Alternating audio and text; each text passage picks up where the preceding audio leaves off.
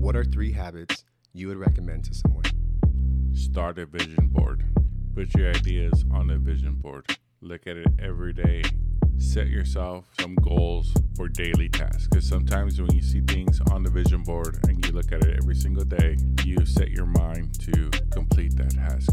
Make sure nothing stops you from reaching your goals. Why is that important? Because without goals, what are you reaching for? By building your habits, mm-hmm. you can build your goals. Why is that important? Because without goals, what are you reaching for? Get your mind right. Get your mindset correct. What would you tell someone who's trying something new, but it's just not going right?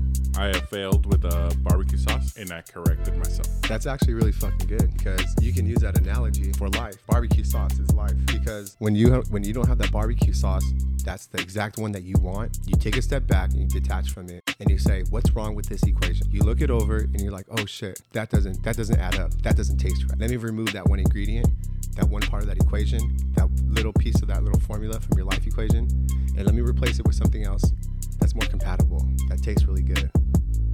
Yeah. You know what I mean?